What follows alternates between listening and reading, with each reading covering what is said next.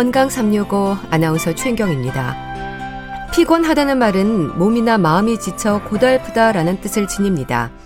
피로가 지속되는 기간에 따라서 다르게 진단되는데요. 피로, 만성 피로, 그리고 만성 피로 증후군의 기준이 뭘까요?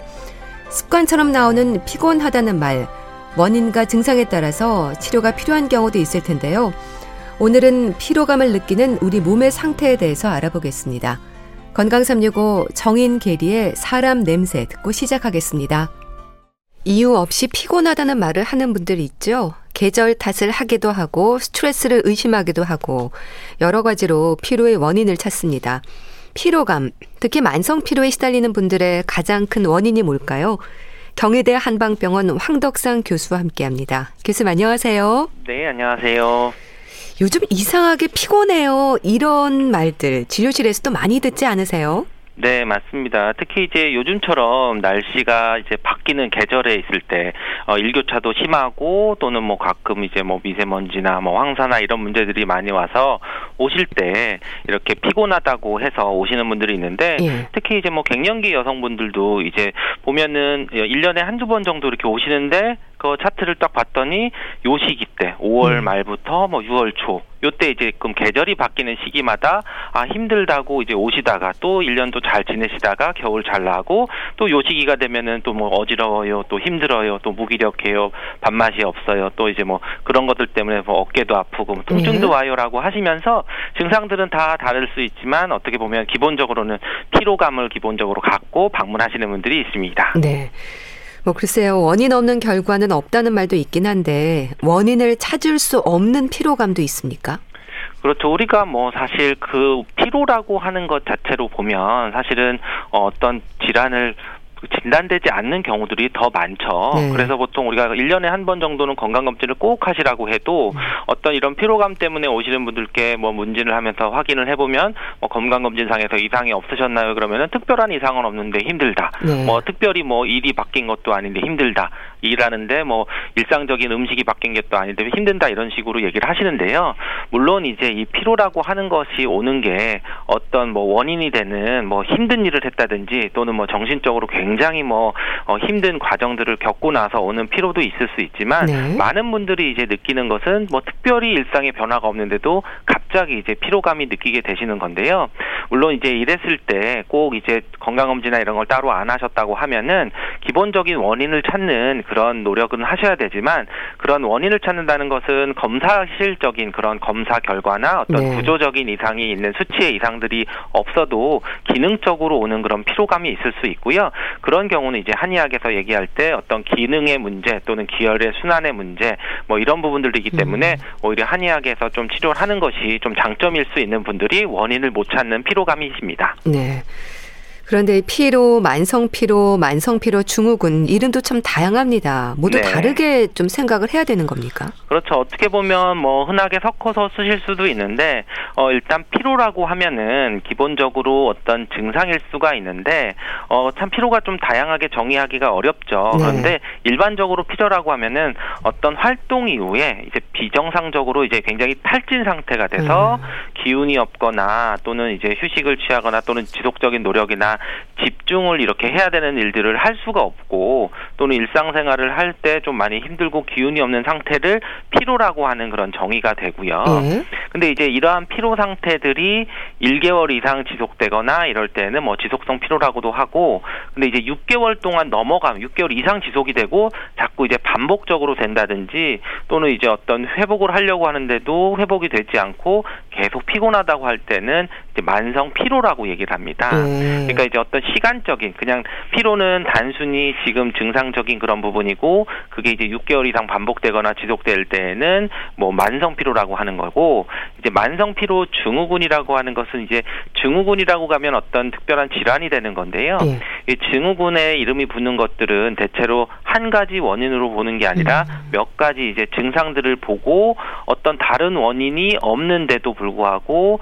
6개월 이상 어떤 이런 피로 상태들이 계속 지속되고 반복될 때 나타나면서 어떤 몇 가지 그런 증상들이 좀 같이 나타나는 건데요. 네. 이제 그런 피로감이 반복되고 어떤 회복, 휴식을 해도 뭐 피로감이 회복되지 않으면서 뭐 기억력이나 집중력 감소 또는 목이나 이런 인후통 또 이게 목하고 이제 겨드랑이나 이런 데 임파선이 좀 붓거나 통증이 있거나 또는 근육통 또는 뭐 관절통이 있고 또는 뭐 굉장히 다른 양상의 두통이나 뭐 잠을 자도 시원하지 않고 상쾌하지 않은 그런 증상이나 네. 어떤 극심한 피로감 이런 것들 중에서 음. 한네 가지 이상이 나타났을 때 만성 피로 증후군이라고 진단을 할 수가 있어서 네. 이렇게 좀 의미들이 좀 다 다릅니다. 음. 피로가 계속되면 내가 좀 몸이 약해졌나 싶어서 보약 찾게 됩니다. 근데 막연하게 피곤하다는 이유로 보약을 먹는 건 효과를 기대하기 어렵다는 말도 있던데요. 아무래도 정확한 진단이 필요하다는 그런 의미겠죠?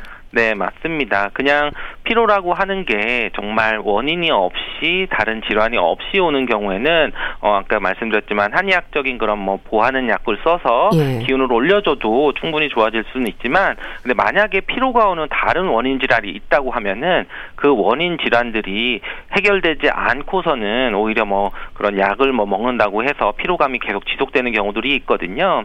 그렇기 때문에 만약에 이제 어 극심한 피로가 온다고 할 때는 휴식을 통하거나 또는 뭐 어떤 음식이나 이런 거 회복을 시키거나 또는 가벼운 어 회복시킬 수 있는 보양식을 먹는다든지 이런 것들을 하거나 해보고 예. 만약에 이제 그래도 풀리지 않는 극심한 피로가 있다고 하면은 우선 그 원인을 찾기 위한 노력을 좀 하신 다음에 그것에 맞는 질환들을 개선을 시키고 그리고 이제 그런 것을 개선을 시켰을 때도 피로가 지속된다고 하면은 음. 그 후에 추가적으로 뭐 보약을 좀 찾는다든지 또는 다른 그것에 맞는 한약들 처방을 받아서 치료적인 관점에서 피로를 접근해야 될 피, 경우도 많이 있습니다. 네. 그렇다면 이제 피로감을 유발할 수 있는 만성적인 질환도 없고 검사상 아무 이상이 없음에도 피로감을 호소할 때 이럴 때 뭐 스트레스라든지 나이도 이유가 될 수 있을까요? 그렇죠. 아무래도 우리가 뭐 나이가 가장 이제 큰 원인이 될 수가 있죠. 일종의 뭐 노화라고 하는 부분들이 네. 우리가 올 때는 질환은 아니지만 어떤 피로를 느끼게 하거나 어떤 대사 기능도 좀 줄이게 하고 그리고 회복들이 더 더디게 하게 되면서 기력이 좀 약해지는 것들을 느낄 수 있고요. 또 이제 우리가 스트레스라고 하는 것도 뭐 한의학에서는 이제 피로를 노권상이라고 하는데 네. 노권상을 얘기를 할 때 어, 힘쓸 노에 그 노동에 의해서 손상되는 거다 그럴 때 우리가 어, 한의학에서 한 얘기가 있습니다. 그 장부의 불균형 이런 것들을 얘기를 하는데 화기가 우리 몸의 원기의 적이라고 얘기를 음. 합니다. 그러니까 우리 체력이나 뭐 면역력의 가장 근본적인 그 근원적인 기에 적이 되는 것이 그 해치는 것이 화기라고 하는데 결국 이 화기라고 하는 게 스트레스를 받고 우리 몸에서 열이 좀 쌓이고 이제 이렇게 됐을 때 오히려 만성 피로를 굉장히 그 유발하게 되는 것 중에 하나가 스트레스 또는 뭐 화병 또는 이것이 심해지면은 뭐 우울증이라든지 또는 네. 다른 정신적인 그런 질환들이 오고 그것들이 또 부, 불면까지 진행이 되면은 이런 만성 피로들은 더 심해지고 지독해지는 경우들을 많이 볼 수 있습니다. 네. 이 피로감을 호소하는 분들을 보면요. 초저녁 잠이 많아진다. 저녁 시간만 되면 눕고 싶은 마음만 든다. 근데 또 막상 자려고 누우면 쉽게 잠들지 못한다. 눈이 뻑뻑하고 아프다. 기운이 없다. 힘들다. 아주 다양한 표현을 하던데요. 그 의사 입장에서는 이런 얘기들이 진단에 좀 도움이 되는 건가요? 그렇죠. 우리가 어 피로라고 하는 것 증상 하나만 보면 지금 앞에서 말씀하신 여러 가지 증상들 굉장히 다양한 증상들이 나타날 수도 있거든요. 뭐 네. 뭐 불면이 올 수도 있고 뭐 통증이 올 수도 있고 뭐 소화 장애를 올 수도 있고 뭐 기억력 저하로 올 수도 있고 어지러울 수도 있고 이 모든 것들이 피로의 그런 증상으로 나타날 수가 있는데요.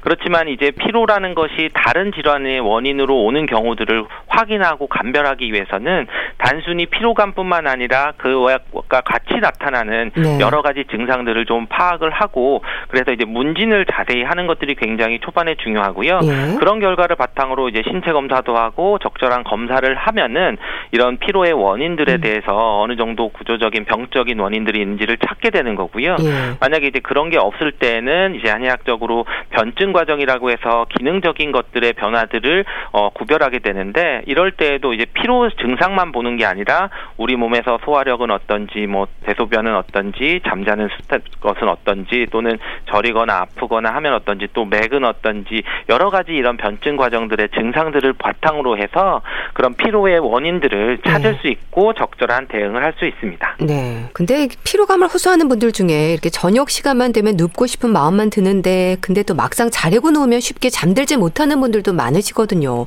왜 그런 걸까요? 네, 아무래도 이제 피로감 중에 하나 중에 저희가 보면 불면증이 오히, 네. 오히려 많이 오게 되기도 하는데요. 우리가 피로가 된다고 하면은 우리 몸에서 이제 수분이 굉장히 마르게 되면서 열이 나게 되는 음어화동이라고 얘기를 하는데 네. 바로 이제 이렇게 음어화동이 되면은 화기가 막 돌아다닌다고 아. 얘기를 하는데 결국은 우리 마음이 안정이 안 되고 허화가 뜬다고 하면 이제 여러 가지 생각이 많이 나고 뭐 눈을 번쩍번쩍하고 오히려 누워도 뭐 네. 안정이 되지 않는 그런 상태가 돼서 오히려 음. 이제 그런 만성 피로증과 수면과 관련되는 증상들이 굉장히 밀접한 연관이 있습니다. 네. 그래서 우리가 너무 힘들고 정신을 뭐 많이 쓰는 그런 일을 한다든지 하고 나서 저녁에 누우려고 하면은 예. 피곤한데 잠은 안 오고 어. 이제 계속 이제 다른 생각이 들거나 아니면 맞아요. 낮에 했던 어떤 뭐 실수했던 거나 뭐 놓쳤던 이런 것들이 계속 이제 생각이 드는 것들이 네. 어떻게 보면 이렇게 음허 화동한다고 하는 쪽으로 얘기를 하는데요. 결국은 이런 것처럼 우리가 어 잠을 푹 자게 하는 것은 한의학에서는 이제 간담 기능이 허해지면은 불면증이 온다고 하는데요. 예. 우리가 뭐 간담이 서늘하다, 뭐 높이 놀라면은 뭐 아, 섬뜩하다, 뭐 네. 간담이 떨어졌다 이런 것처럼 예. 결국 우리의 몸에서 어떤 결정을 해주고 좀 안정을 해주는 게 간담의 기능이고 음. 또는 피로나 이런 것들은 왜 우리가 간 때문이야라고 뭐 이런 뭐 광고도 있지만 예. 어떤 간담의 기운에서 수렴해주고 발산해주는 그런 기운들이 잘 안 될 때에는 피로 때문에 불면증도 오고 예. 또 거꾸로 그 불면증 때문에 또더 어, 악순환이 돼서 아. 계속 피곤해지는 그런 것들이 어, 반복되는 경우가 있습니다. 네. 근데 또 이렇게 피로가 오래되면요. 이런 상태로 적응이 돼서 그런가 보다 지낸다는 말도 합니다. 무력감이 일상이 된 분들도 있는데 이런 경우에 해당할까요? 네, 아무래도 이럴 때는 우리가 체질적으로도 나는 좀 원래 피로를 잘 느끼는 네. 사람이야 또는 뭐 피로를 잘 모르는 사람이야 이렇게 얘기를 하실 수도 계세요. 있는데요. 네. 어, 분명히 이런 것들은 어떤 그분의 어, 질환이 있는 경우가 아니고 기능적인 거를 봐도 기초적으로 기초 대사량이 줄어들거나 근력이 줄어들거나 그렇기 때문에 활동량이 줄어드신 분들 같은 음. 경우들에 보면은 어떻게 보면 자기의 기초 대사량에 맞춰서 조금 먹으면서 활동량이 줄고 근데 그거 거에 대해서 어느 정도 안정적으로 가는 분들이 있는 거고요. 네. 근데 이제 평소에 굉장히 활동적으로 하고 운동도 많이 하고 뭐 에너지도 넘치는데 오히려 이제 그것에 맞춰서 또 이렇게 하실 수 있는데 이런 것들은 단순히 어떤 피로나 이런 것뿐만 아니라 근육량이라든지 기초 대사량이라든지 이런 것들은 본인이 이제 활동하는 그 활동량 이런 네. 거에 또 이제 적응을 할 수가 있기 때문에 이제 그것에 맞춰서 가는 거고요. 근데 이제 물론 치료를 하거나 병적인 그런 피로들은 네. 이런 본인들의 어떤 그 일상적인 생활을 하는 것 이상으로 피로감을 느끼거나 음. 일상적인 것이 좀 안 되는 그런 상황이 병적인 피로라고 볼 수 있습니다. 네. 또 피곤하다는 느낌은 어쩌면 우리 몸이 보내는 휴식의 신호일 수도 있지 않을까 싶은데 어떨까요? 그렇죠. 우리가 거의 모든 대사 질환에서 같이 따라오는 게 피로라고 하는 건데 결국 이것이 우리 몸에 질병이 있다고 사인을 주는 걸 수도 있고요. 네. 그리고 그만큼 내 몸에서 무리가 되고 있다고 하는 그런 어 쉬어 쉬어야 된다고 하는 안전 표지판 같은 그런 역할이 될 수도 있거든요. 최근에 보면 이제 뭐 번아웃 증후군이라고 네. 뭐 직장인들 사이에서 많이 얘기를 하고 있는데 이런 것도 보면은 이제 번아웃 증후군이 우리 몸에서 어떻게 보면 관리되지 않는 만성적인 직장 스트레스로 인해서 오는 그런 증후군이다 뭐 이런 얘기를 하는데 예. 결국 이런 번아웃 증후에서도 증상들을 보면 뭐 피로감이 심하다든지 그러면서 집중력이 저하되고 음. 그러면서 뭐 불안 뭐 짜증, 뭐 회의감, 어떤 업무에 대한 그런 진행이 안 되는 이런 것들을 볼 수가 있게 되는데요. 네.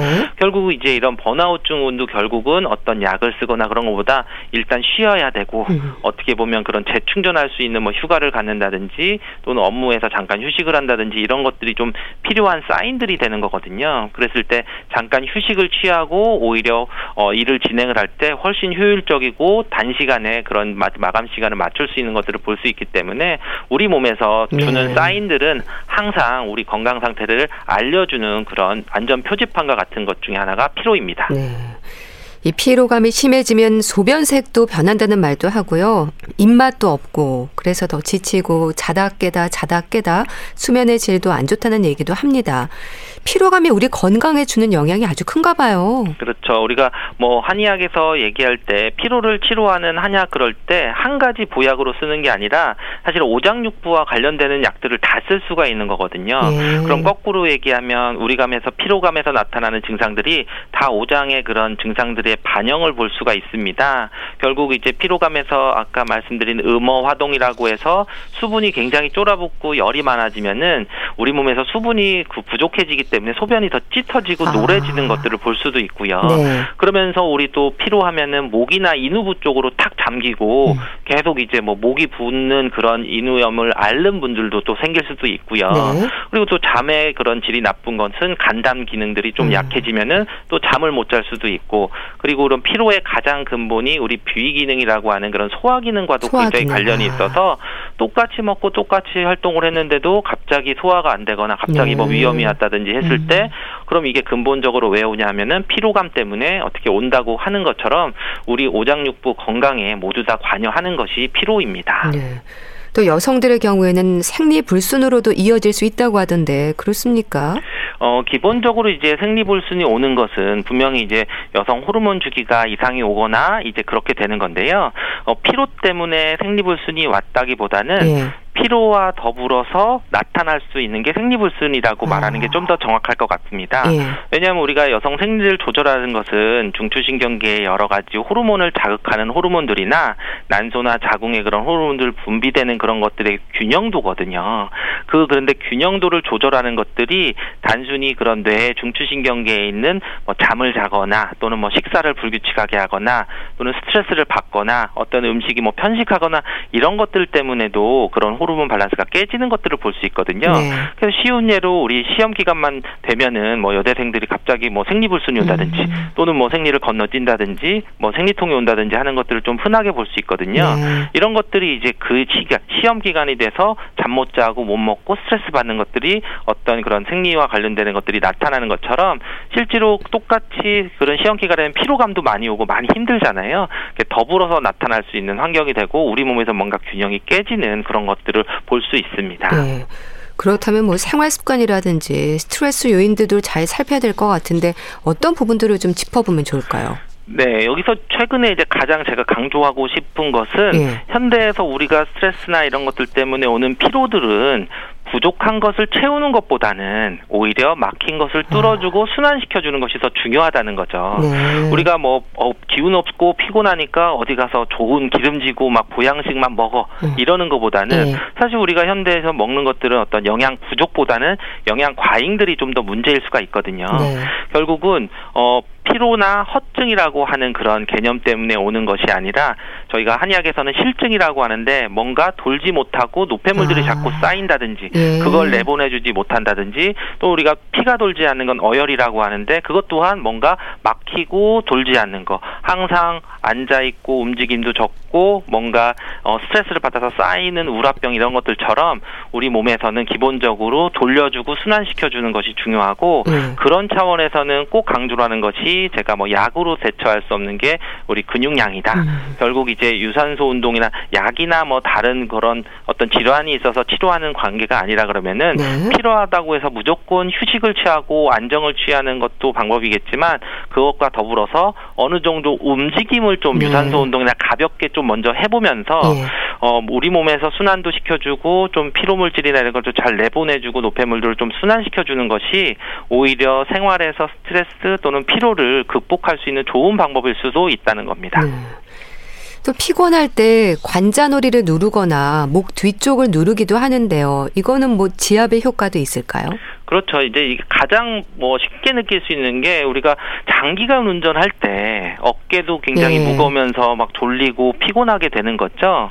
이럴 때 이제 뭐 물론 잠깐 쉬면서 안정을 취하고 잡 짧게라도 잠을 자고 이제 운전하는 것이 좋지만 그렇지 못한 상황이 또 있을 수가 있는데 그때 이제 목 뒤쪽에 이제 눌러주면은 좋은 자리들이 이제 풍지혈이라고 하는 아. 자리가 있는데요. 네. 그냥 우리 보면 이제 목 뒤에 그 머리카락이 나는 그 경계선이 있지 네. 않습니까? 네. 그래서 뒷부분에 온폭하게 들어간 음. 우리 귀 뒤쪽으로 온폭하게 들어간 쪽으로 그 첫 번째 목뼈 양방 한 음. 어, 손가락 두 두세 개 마디 정도 되는 움푹 들어간 부위가 네. 이제 풍지혈이라고 하는 자리인데요.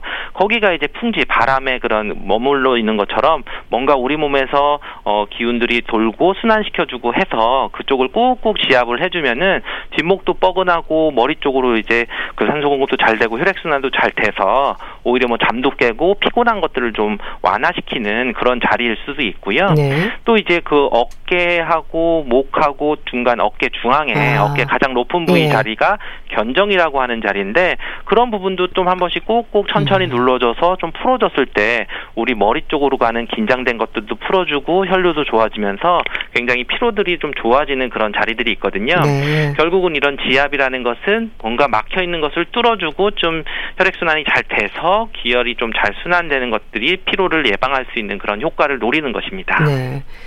침 치료도 도움이 될 텐데요. 주로 어느 부분에 침을 놓나요?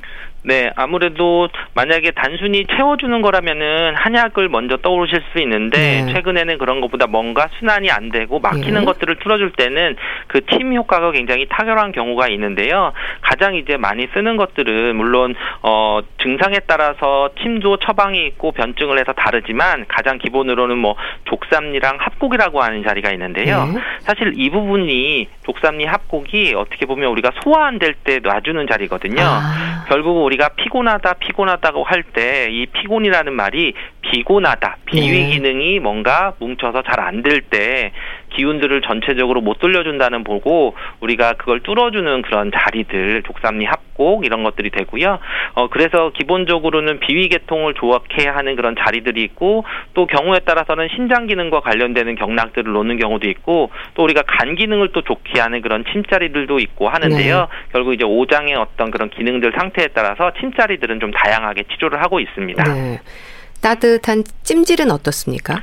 네, 아무래도 따뜻한 찜질도 피로를 좀 이완시켜주고 혈액순환도 좋게 해주고 어, 좋은데요. 물론 이런 것들이 이제 저녁 시간이나 이런 때나 좋은 거고 네. 만약에 이제 이거보다 오히려 정신이 조금 더 좋고 면역력을 올리게 하는 방법은 냉온탕법이 저희도 어. 조금 더 뭐 좋다고도 볼 수 있는데요. 냉온탕법이요? 냉온탕 그렇죠. 그러니까 차가운 물과 따뜻한 물을 번갈아 가면서 음. 뭐 이제 우리가 조격을 한다 해서 항상 이온만 이완만 시켜주는 것이 아니라 뭐 차가운 물에 뭐 한뭐 뭐 10초에서 뭐 한 20초 담갔다가 또 다시 이제 뭐 따뜻한 물로 뭐 한 1분 정도 좀 담갔다가 이걸 좀 번갈아 가면서 발만 하더라도 음. 그런 쪽으로 왔다 갔다 좀 몇 번 해주면은 오히려 우리 몸에서 혈액순환이 더 잘 되고 음. 그런 체력들이나 이런 것들이 더 좋아지는 것들을 볼 수 있어서 네. 물론 통증이 있고 한 부위에 국소적 전신적으로 있다면은 따뜻한 찜질도 좋지만 전신적으로 뭔가 순환을 시켜줄 때는 바로 이렇게 냉탕 온탕을 좀 왔다 갔다 하는 음양 교차욕도 좋은 방법이 될 수 있습니다. 네. 또 오미자 차도 피로 회복에 도움이 된다고 들었습니다. 피로 회복에 추천이 되는 뭐 차나 음식도 있나요? 네, 어, 말씀하신 이제 오미자라고 하는 게 어떻게 보면 동의보감에서도 허로라고 하는 그런 피로에 쓴다고 하는 약재들이 되어 있는데요. 예. 근데 이게 재밌는 게 오미자가 다섯 오자를 쓰고 만미자를 써서 씨앗 자자를 쓰는 거거든요. 네. 결국 이제 다섯 가지 맛이 있는 그런 씨앗이다라고 하는데 한의학에서 이제 다섯 가지 맛이 바로 오장을 뜻하는 겁니다. 음. 결국 이제 오장육부에 다 이제 영향을 미치고 좀 돌아가는 그런 효능이 있는 게 오미자라고 보는 건데 네. 결국 이제 이게 식욕도 떨어지고 몸이 야윈 것을 치료하고 뭐 몸의 기혈을 진액이 부족한 것을 보충하고 피부도 윤택하게 하고 그리고 허열이 올라오는 것을 없애주게 한다는 게 이제 오미자가 되고 뭐 심하게는 뭐 기침 같은 거 있을 때도 좀 쓰게 되는 거거든요. 네. 결국 이제 오미자 차도 기본적으로 오장이나 이런 데 전체적으로 가서 차로 먹었을 때 어느 정도 뭐 좀 좋은 그런 음. 반응을 볼 수 있고요. 예. 그렇지만 또 우리 증상에 따라서 비위 기능이 나쁘시면은 뭐 인삼차를 드실 수도 음. 있고 또는 이제 음양이 다 나쁘면은 쌍화차라고 하는 것이 음양을 다 보충을 해준다고 해서 이제 쌍화차가 될 수도 있고 네. 신기능이 나쁘면 이제 뭐 구기자차 같은 것이 돼서 어떤 차를 먹을 때도 조금씩 내가 불편한 것에 따라서 좀 맞춰서 복용을 할 수 있습니다. 네. 좀 나의 피로도를 의심할 수 있는 자가 진단법이 있으면 짐작할 수 있을 것 같은데요. 또 어떤 부분들을 살피면 좋을까요? 네, 그 만성 피로 진단 기준 아까 말씀드린 것처럼 그런 피로감과 더불어서 뭐 기억력이나 집중력이 떨어지는 거나 네. 또 피로할 때 계속 이제 특정 인후통 오고 뭐 다른 감기는 아닌데 목이 뭐 붓거나 이런 것들을 볼 수도 있고 또 우리가 겨드랑이나 뭐 서해부나 뭐 목이나 이런 데 보면 이제 임파선이 있는데 그런 게 뭐 아프면서 붓느냐 이런 것이 있고 또 원인이 없이 특별한 뭐 내가 뭐 힘든 일을 한 것도 아닌데 근육통이 있는지 없는지 이런 것들도 좀 살펴보시면서 네. 네. 나의 피로가 어떤 병적인 것들까지 가능한지 음. 안 한지를 좀 판단하시는 것이 좋습니다. 네, 알겠습니다. 자, 피로감에 대해서 말씀드렸는데요. 경희대 한방병원 황덕상 교수와 함께 했습니다. 말씀 잘 들었습니다. 감사합니다. 감사합니다. KBS 라디오 건강365 함께하고 계신데요. 김경호의 나를 슬프게 하는 사람들 듣고 다시 오겠습니다.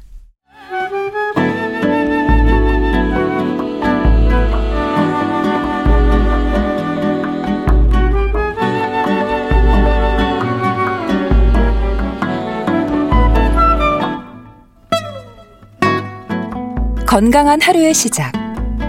KBS 라디오 건강 365.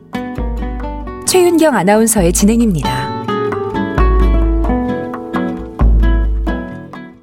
KBS 라디오 건강 365 함께하고 계십니다. 주말의 건강책 정보 북컬럼니스트 홍순철 씨와 함께합니다. 안녕하세요. 예, 안녕하세요. 오늘 소개해 주실 책이 Miracle Brain Food. 글쎄요, 어떤 내용일까요?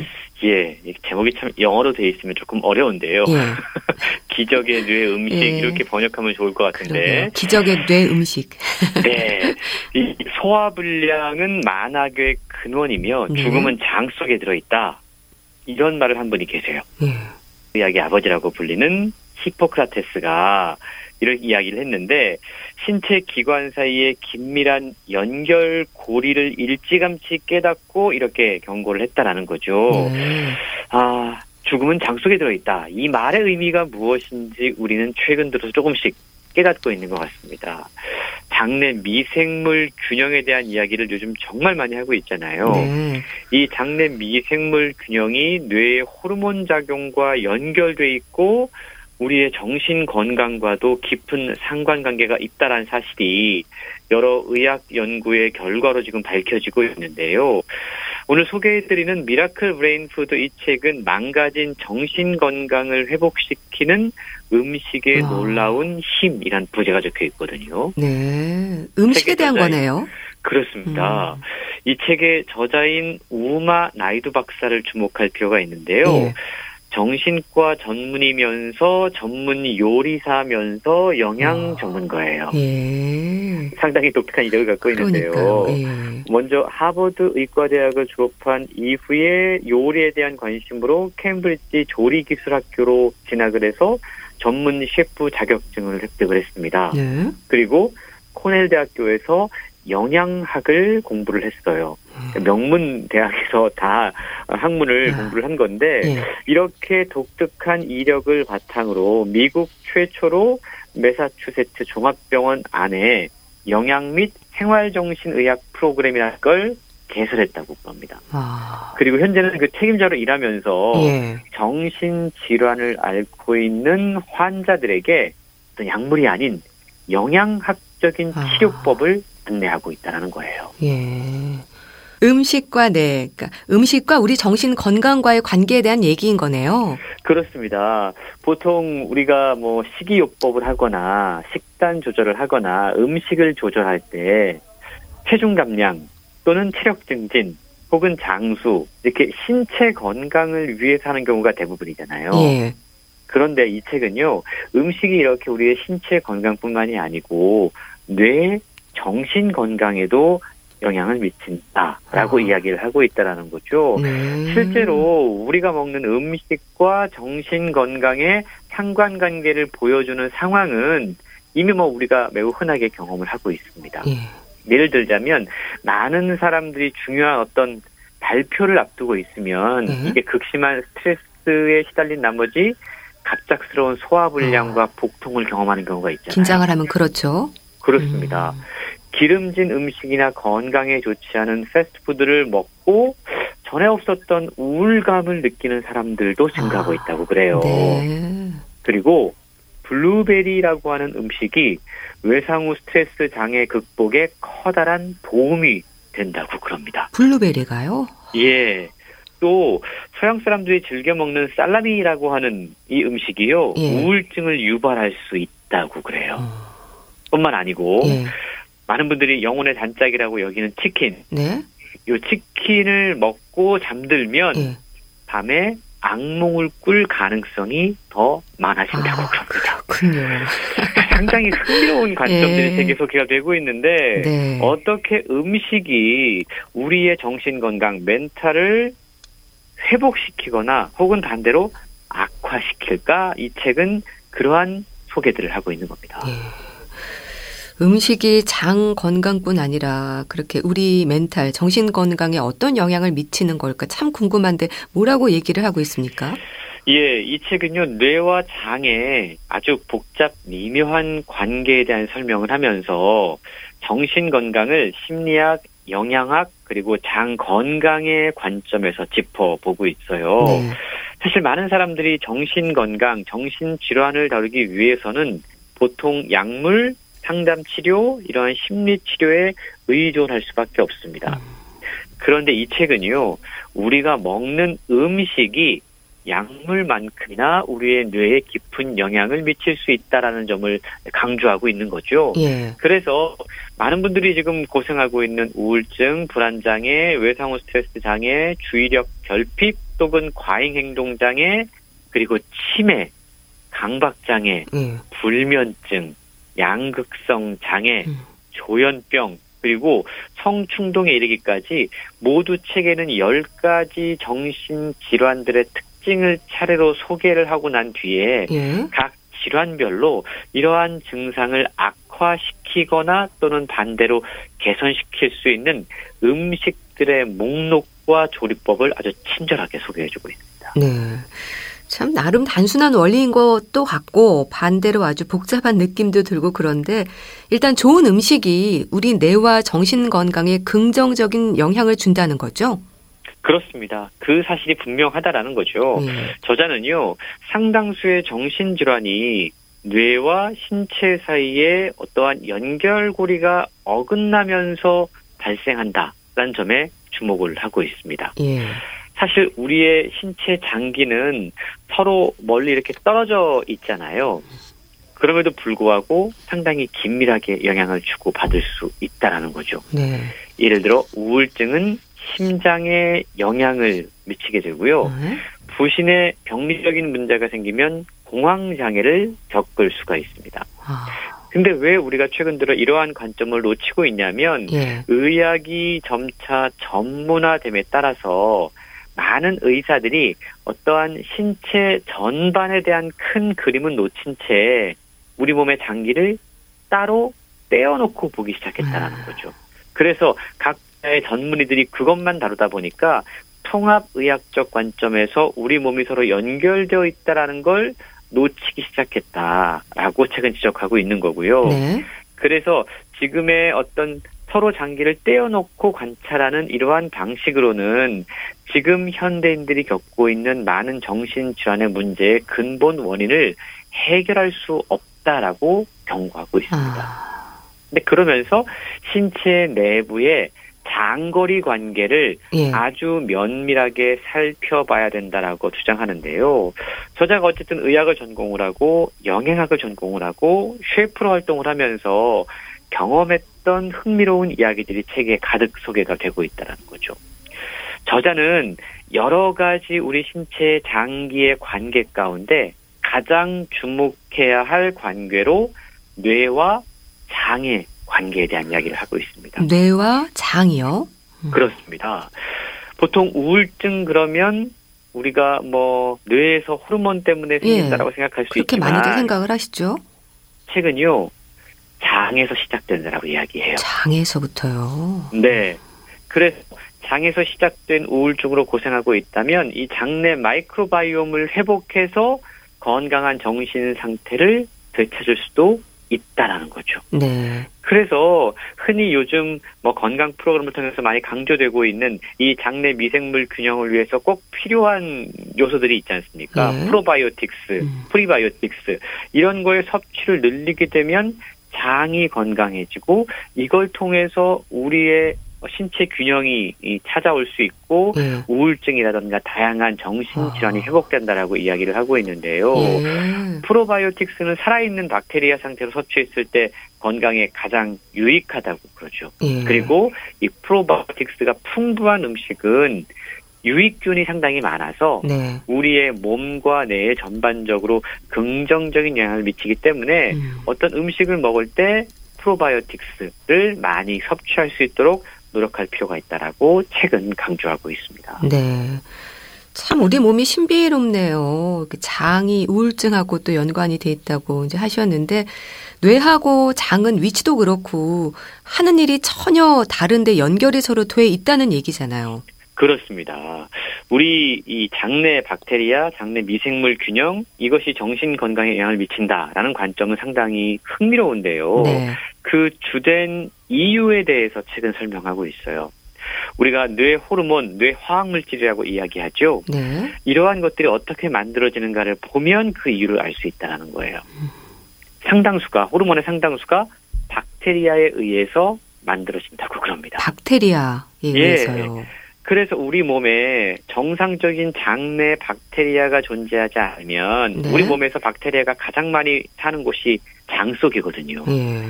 그러니까 이 장내 박테리아가 존재하지 않으면 도파민, 세로토닌, 글루탄사염, 감마 아미노 뷰티르산 같은 우리의 기분과 기억과 주의력을 조절하는데 핵심적인 역할을 하는 주요 신경 전달 물질 호르몬의 생성에 커다란 타격을 입을 수밖에 없다라는 거죠.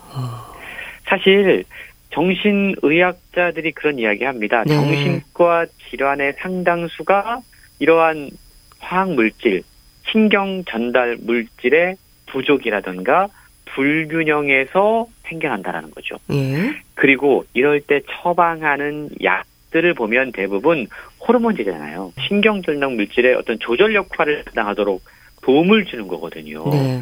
그러니까 이것이 굳이 약물을 먹지 않아도 우리 몸속에서 잘 생성되고 잘 전달될 수 있도록 하기 위해서는 장 건강이 가장 중요하다는 아. 겁니다. 장은요, 영양소를 분해하고 합성하는 가장 우리 몸의 핵심 장기라고 이야기할 수 있습니다. 네. 그리고 뇌화학 물질의 생성을 담당하는 장내 박테리아가 존재하는 곳이죠. 사실 책에 보면 더욱더 놀라운 사실이 소개가 되고 있는데 기분과 감정을 통제하는 호르몬 그러면 우리가 세로토닌 이야기하잖아요. 네. 이 세로토닌 수용체의 90%가 우리의 장에 위치한다고 아, 합니다. 그렇군요. 그러니까 장 건강이 얼마나 중요한지를 다시 한번 책을 통해서 확인할 수 있는 건데요. 예. 우리 몸에 신경계가 상당히 많이 분포되어 있잖아요. 네. 근데 이 장 속에도 신경계가 분포가 되어 있는데 무려 1억 개에서 5억 개의 뉴런을 포함하고 있다고 합니다. 우리의 몸 가운데 가장 거대한 신경 집합체가 장이라는 거죠. 음. 근데 왜 우리는 지금까지 장에 대해서 약간은 음. 안 좋은 이미지로 생각을 했는가? 한 번쯤 고민해 볼 필요가 있다라는 거고요. 음. 최근요, 최근 들어서 장이 제2의 뇌라고 불리면서 다양한 정신 질환에 많은 영향을 미치고 있다 라는 사실이 의학적인 연구 결과가 속속 발표되고 있다라고 강조하고 있습니다. 네. 말씀을 듣다 보니까 나의 장 건강에 대해서 좀 더 관심을 가져야겠다는 생각이 드는데 궁금합니다. 그럼 책에 식단도 소개되어 있는 건가요? 그렇습니다. 올바른 음식 섭취를 통해서 건강한 장 환경을 이루는 방법들이 소개가 되고 있어요. 네. 결국 장이 건강하면 우리의 신체도 건강해지고 더불어 정신 또한 건강해질 수 있기 때문에 올바른 음식 섭취가 가장 중요하다라고 이야기를 하는 건데요. 앞서 설명드린 것처럼 우리 몸속의 장내 마이크로바이옴 그러니까 미생물 균형을 잘 이루고 이걸 안정적으로 유지하는 게 관건입니다. 네. 이렇게 되면 어긋난 화학 물질 생성을 바로잡을 수 있고요. 상당수 정신질환의 해결에 실마리를 찾아낼 수 있다라고 책은 강조하고 있는데요. 네. 흥미로운 건 최근 일부 정신과 전문의들이 불안과 우울을 줄이기 위해서 이로운 미생물의 활동을 촉진하는 프로바이오틱스를 아. 약물 치료에 추가하고 있다고 합니다. 프로바이오틱스를요. 그러니까 이미 지금 예. 이 의료 현장에서 장 건강이 정신 건강에 상당한 영향을 미친다라는 것을 알고 있고 적용하고 있다라는 건데요. 네. 그래서 책에 소개된 다양하고 풍부한 치료 사례가 정말 많은 독자들의 공감을 살 수 있고 또한 뭔가 아 나도 식단 조절을 해야겠다라는 네. 동기부여를 얻을 수 있는데요. 책에 보면 원인을 알 수 없는 우울감 때문에 고민하는 테드라는 인물의 사례가 소개가 됩니다. 예. 이분은 우울감 때문에 항상 폭식을 하는 경향이 있었어요. 네. 우울하면 뭔가 좀 고기 먹고 음. 요즘 이런 분들 많이 우리 먹는 걸로 이제 푸시는 거죠 스트레스를 해서 하려는 분들 네. 뭔가 폭식이라던가 고기를 많이 먹는다던가 근데 어. 오히려 이러한 기름진 식사와 간헐적인 폭식이 우울증을 더욱더 강화시킨다라는 사실을 알게 된 거죠. 네. 그래서 생선과 과일, 채소 섭취의 비중을 높인 뒤에 더 나은 기분과 삶에 대한 긍정적인 기운을 느끼기 시작했고 예. 결국 우울증을 치료할 수 있었다라고 아. 책에 소개가 되고 있고요. 그렇군요. 책에 보면 또 어렸을 때 ADHD 진단을 받은 한 인물의 사례도 소개가 돼요. 네. 이분은 성인이 된 뒤에도 업무에 통 집중을 할 수가 없어서 직장을 잃을 위험에까지 처했거든요. 네. 그런데 이분에게 적절한 약물 치료와 함께 글루텐 섭취를 줄였습니다. 음. 그리고 AI 단백질이 포함되지 않은 유제품을 식단에 포함시켰다고 그래요. 네. 그러니까 밀가루 섭취를 좀 줄이고 몸에 좋은 어떤 음, 단백질들을 많이 섭취를 하도록 한 거죠. 이렇게 식단을 통해서 적극적인 변화를 실천하자 예. 그 사람이 직장을 잃을 위험에 처해 있었는데 이제는 팀에서 없어서는 안 되는 정말로 꼭 필요한 일원으로 자리 잡을 수 있었다고 그럽니다. 예. 그러니까 ADHD 주의력 집중 장애를 어느 정도 치료할 수 있었다는 거죠. 예. 물론 책에 소개된 사례들이 음식만 갖고 되는 것은 아니다라는 점을 우리는 꼭 기억해야 되는데요. 적절한 상담, 약물과 더불어서 음식이 우리의 삶에 얼마나 중요한 영향을 미칠 수 있는지를 다시 한번 책을 통해 확인할 수 있었습니다. 예. 이 Miracle Brain Food 그 음식이 주는 힘에 있어서 홍순철 씨는 어떤 식단으로 좀 실천을 하세요? 남성분들은 뭐 과일이나 채소 같은 거 잘 챙기지 않는 경우가 좀 많으시잖아요. 그렇습니다. 네. 저도 사실은 이 책에 소개된 안 좋은 식단을 다 네.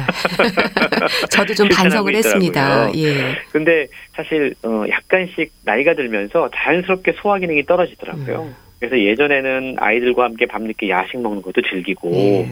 그리고 꼭 그 다음날 아침에 후회하고 막 그랬는데 요즘에는 자연스럽게 야식을 먹을 수가 없는 상황이 네. 되더라고요. 이게 이제 소화가 안 받는 네. 거죠. 그러면서 저는 스스로 야 우리 몸이 정말로 되게 아. 지혜롭구나. 네. 이게 내가 억지로 먹으려고 해도 이제 몸이 거부하는 단계에 도입하게 음. 되는구나. 나이 먹는 게 네. 먹는 것은 줄이는 지혜를 알려주는구나라는 생각을 최근 많이 하고 있었습니다. 네. 저도 좀 말씀을 들으면서 나의 정신 건강을 위해서 좀 음식에도 신경을 쓰고 장 건강에 대해서 좀 더 관심을 가져야겠다 그런 생각이 들었습니다.